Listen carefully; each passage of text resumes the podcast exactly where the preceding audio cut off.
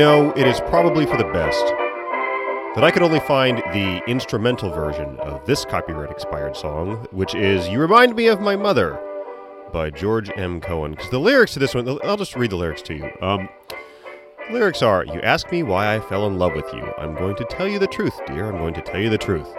The reason why I fell in love with you is because, my darling, I find that you always bring to mind a certain someone I have loved since before I cut a tooth. You remind me of my mother. My mother was a lot like you. So many little things you do, I find they bring to mind my mother. Is that a good song? Is that a song you want to perform like out in public? That's a Broadway song. People are going to see you doing that. Is that a thought and a sentiment you think people are going to pay money to hear? And maybe right now you're thinking, oh, well, which character sings it? Is it like a Norman Bates type character? Nope. Protagonist. Protagonist sings it. I'll tell you what, doesn't get any better in the second verse either. It says, I've got a tin type of my mother. I guess people knew what a tin type was in 1922. I've got a tin type of my mother when mother was a girl like you. You look a lot like you two. So it's not just behavioral, it's a physical resemblance. You look a lot alike you two. Her hair was just fair. Her eyes used to twinkle. It doesn't get any better from there. Ugh. You know, a lot of times when you write something, you ask yourself, what do I want the audience to feel when they hear this? I hope what the author wanted me to feel was skeeved out. Because I really do. Shame on you, George M. Cohan. You should be canceled if you were not uh, dead for 80 years.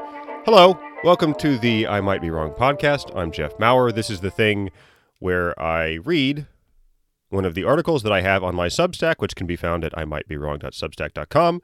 It is presently completely free. If you would like to pay me, well, then look at you, Mr. Moneybags. Aren't you a big shot? But seriously, thank you if you choose to pay me for this. At any rate, you can find many articles other than the one that I am reading today. And the one I'm reading today is called Let's honor MLK's birthday by being impotent and embarrassing. This is about the quite public loss on voting rights the Democrats took last week. I wanted to write it because I think one of the most difficult things to do in politics or life generally is to update your views as information changes. And I think this is a case of Democrats kind of failing to recognize that the situation on voting rights seems to be different than we thought it was a few years ago. And also it's another case of this this weird mindset that has taken hold among some lefty activists where they're, they're just super weird on race. I think that's the best way to put it. They're just super, super weird on race. They no longer talk about it like, you know, adult human beings they're super weird about it, and sometimes they prod the president to do dumb things, and Biden, to his discredit, bit in this instance. So, anyway, the title is Let's Honor MLK's Birthday by Being Impotent and Embarrassing. Subheading So reads the memo I assume went out to progressive activists.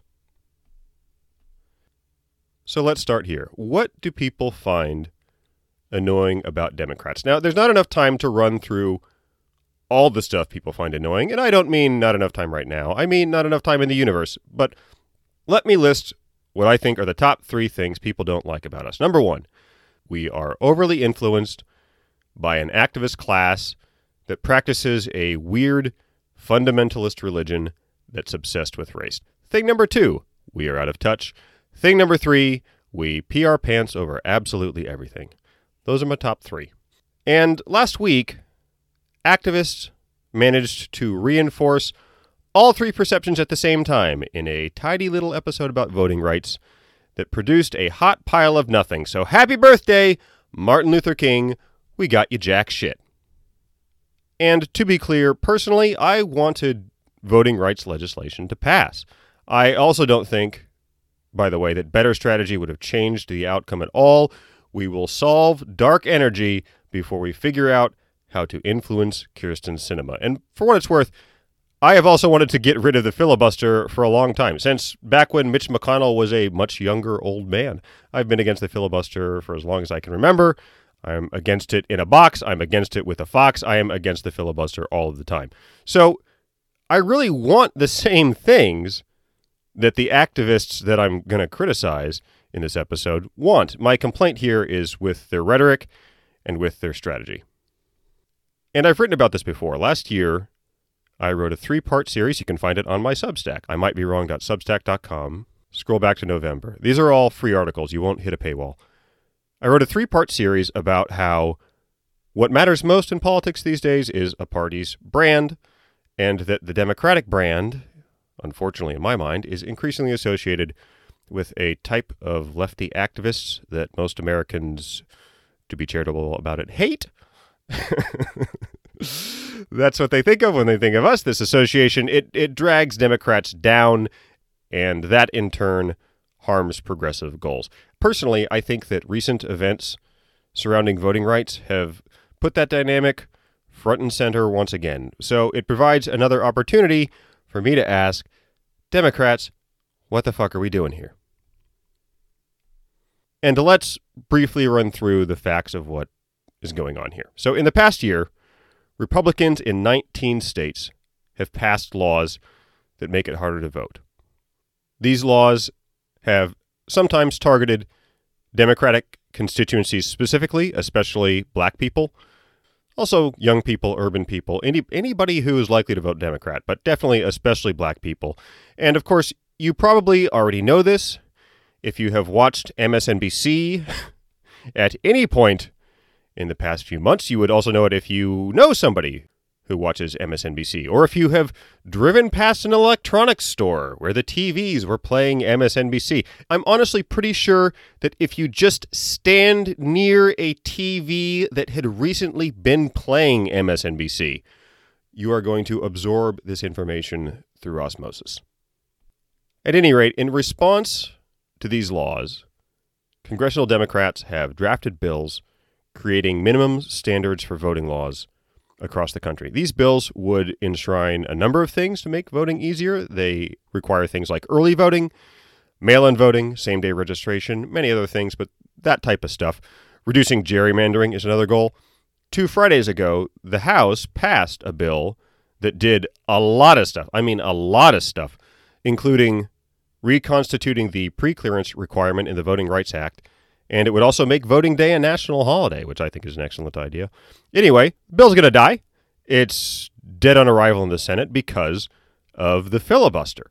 Democrats can get 50 votes for it, they cannot get 60. I do think that's a shame. I think, here's a radical view, that voting should be easy. Also, I like days off, by the way. I feel like on a fundamental level, every human being's greatest ambition is to lay around with their thumb up their ass, and this bill, because it gives us another national holiday, would have been another small step towards achieving that beautiful dream. And I not only think that it's generally just good when it's easy to vote, I also think that, hey, we're going to make it easier to vote is a winning political message. Look, voting's a hassle. You have to either get up on a Tuesday in November, non starter as far as I'm concerned, or you have to ask your boss for time off. Your boss might respond by saying, Yes, you may go vote and not be paid for the time that you're gone. Voting weirdly tends to take place in an elementary school cafeteria, i.e., the very place where you became skeptical of the concept of society to begin with. Also, any sense of grandeur or awe that you might get from being part of the democratic process, that kind of is undercut by the smell of tater tots and overcooked vegetables. I really do feel that people would be happy to be told, hey, you can skip all that shit. You can vote early, you can vote by mail, drop it in a drop box. The Democratic Party wants to reduce the duration and intensity of the pain in your ass. I think that's a good message. Unfortunately, that message was, at best, a secondary message in this fight. At best. The message we chose to go with was basically, and I am paraphrasing here, this is exactly the same as Jim Crow, and nothing less than the future of democracy is at stake. And to call that argument overwrought would be an unbelievable understatement. Calling our rhetoric on this issue overwrought would be like calling Baywatch a little horny. Yeah, you fucking think so? And the first problem with our argument is that it is needlessly exclusionary. Instead of talking about voting access as something that affects everyone, which it does. Instead, we portrayed it as something that mostly affects black people. That's not really accurate. There are some provisions, especially in Georgia, that do appear to be targeted at black voters, but most of the laws that states passed sought to decrease turnout by making it harder to vote. These laws affect everyone, not just black people. For God's sake, Alaska, Alaska was one of the states trying to make it harder to vote. Do people really think that lawmakers were trying to target the black vote in Alaska? If their goal was to keep black Alaskans away from the polls, they could have just passed the Kevin is not allowed to vote act, and that would have been the end of it. By the way, my mouth rebelled against even speaking the phrase black Alaskans. My brain just went, that's not a thing. What are you talking about? It took me like six takes to get that. So that's my first problem with our argument. Why are we making it narrow when the reality is broad? My second problem with our argument is that we overstated the danger by a factor of, oh, a couple billion. Perhaps a trillion, perhaps scientific notation is needed to describe the amount that we overstated the danger here. Instead of making a case for common sense measures to increase voting access, we acted like this was the most crucial moment for the Republic since Pickett's charge. This, when you view it from the nerdiest perspective possible, is, I think, a debate team mistake. If your central argument is sound, don't overreach and give your opponent something to quibble with. If you are trying to convince people that Hitler was bad, don't say that Hitler broke up the Beatles. That just throws your opponent a lifeline. You're going to spend the entire debate talking about the Beatles, plus of course, you look like an idiot to anyone who knows that the Beatles were broken up by Lee Harvey Oswald. Now, my honest feeling, and here comes some of the sweet, sweet heresy that makes a podcast run.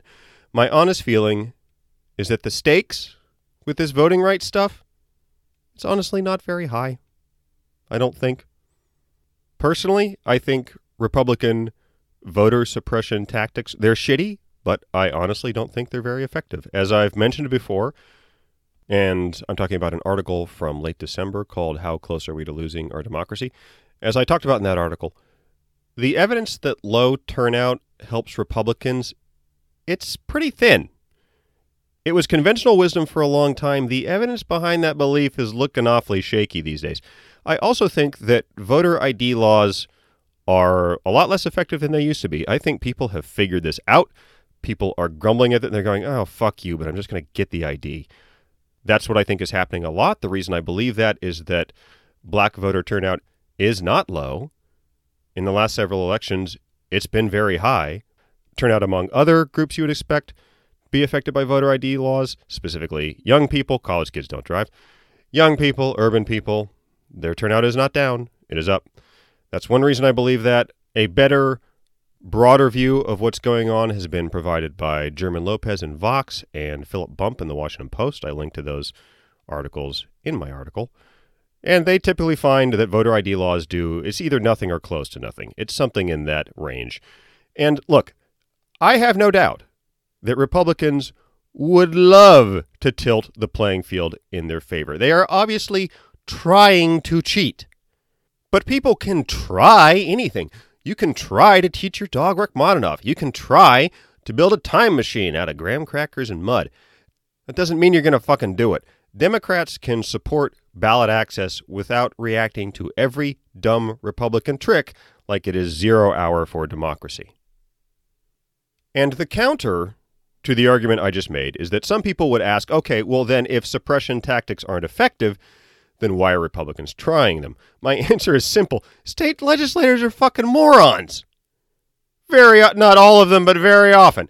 Any country fried fuckwit with a pulse and a name can become a state senator. In my eyes, the job ranks beneath, oh, I'd say little league coach or discount stripper in terms of prestige.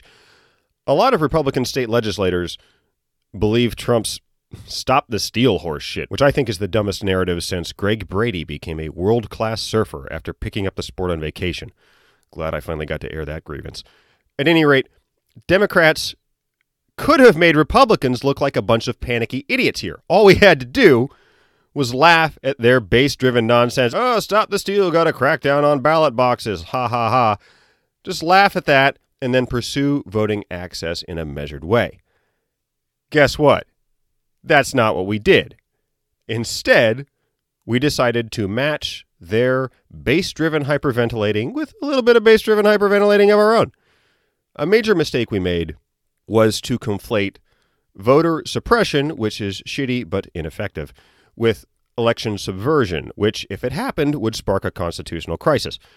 By matching the GOP's delusion, we have instigated a burn after reading style cat and mouse game in which all the players appear to be idiots and the stakes are non existent.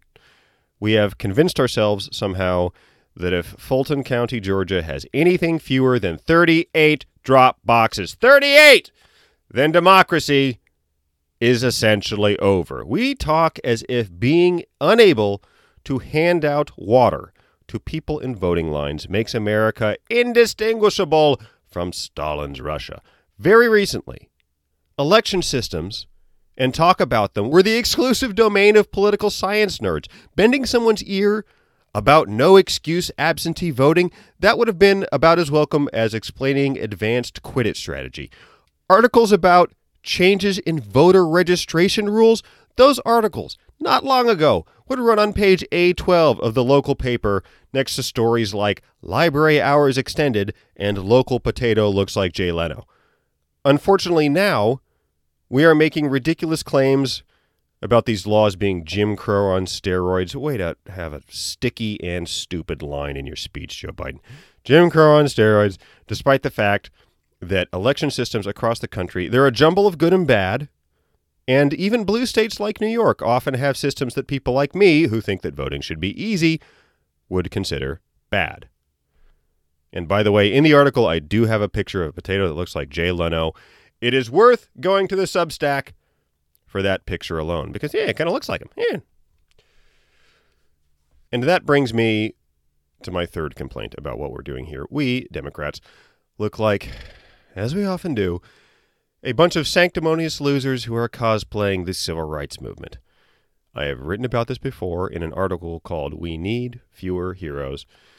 The civil rights era is so venerated in leftist discourse, and it obviously should be venerated, but it is so venerated in lefty discourse that some people, especially remarkably bored people, gin up civil rights narratives and place themselves at the center of those narratives just for shits and giggles. They basically play civil rights hero the way a kindergartner would play astronaut.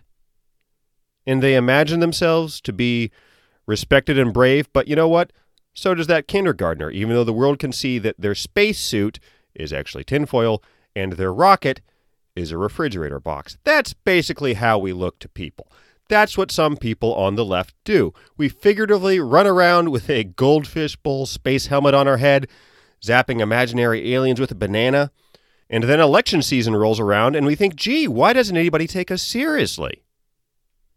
And a part of what's going on here is activist groups need to set their hair on fire over everything. Activist groups are partly to blame for this rhetoric. Look, activist fundraising requires that every single event, no matter what it is, it has to be treated as substantially more critical than the asteroid that killed the dinosaurs. Each week, every single group on K Street just needs ten more dollars, or an accursed beast from days of yore shall be born anew and swallow your children whole, and your children's remains shall be shed upon the filth strewn rocks of the beast's wretched lair. Can we count on your support, please? It's a great argument for never giving any money to anything. I hate those emails. Anyway, recently, here's a funny one Donald Trump has taken to adopting the tone of an emotionally manipulative mother in his fundraising emails because he's not mad, he's just disappointed. Here's a fundraising email from Trump. Uh, there's a checkbox that says, Incredible! We only need one more Patriot to keep this box checked from your zip code. However, if we fail to hit our goal, our chances of victory will plummet and President Trump will be so disappointed in us. Can you be the last Patriot we need? I love I really love President Trump will be so disappointed in us. Oh, it makes me think of sad Trump, all alone in a big empty room in Mar-a-Lago. I picture him wearing a birthday party hat, like nobody showed up for his party, and he's just he's sitting there, hitting refresh on his computer.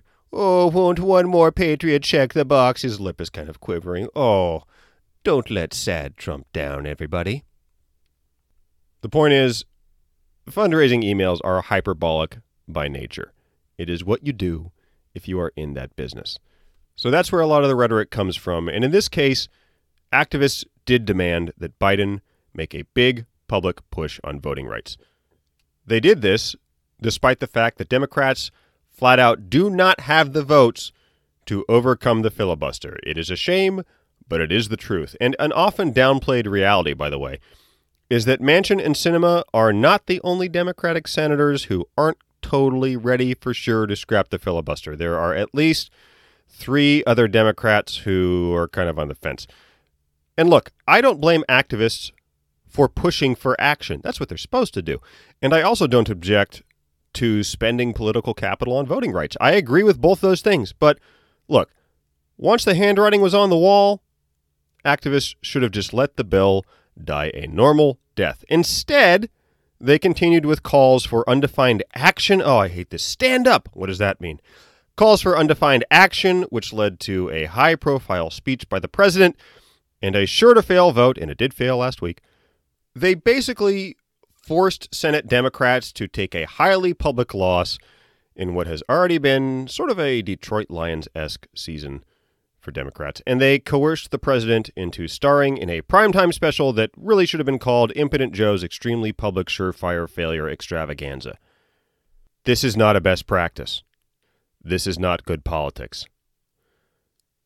Now, the good news here is that legislation to make elections work better is not totally dead. A bill to overhaul the Electoral Count Act and maybe do a few other things is being written, and good news, it might actually pass. Now, in my opinion, reforming the Electoral Count Act should be a higher priority than most of the stuff in the House bill because doing so would reduce the chances of a stolen election. If the ECA gets reformed, I will move the device I created in the How Close Are We to a Stolen Election article.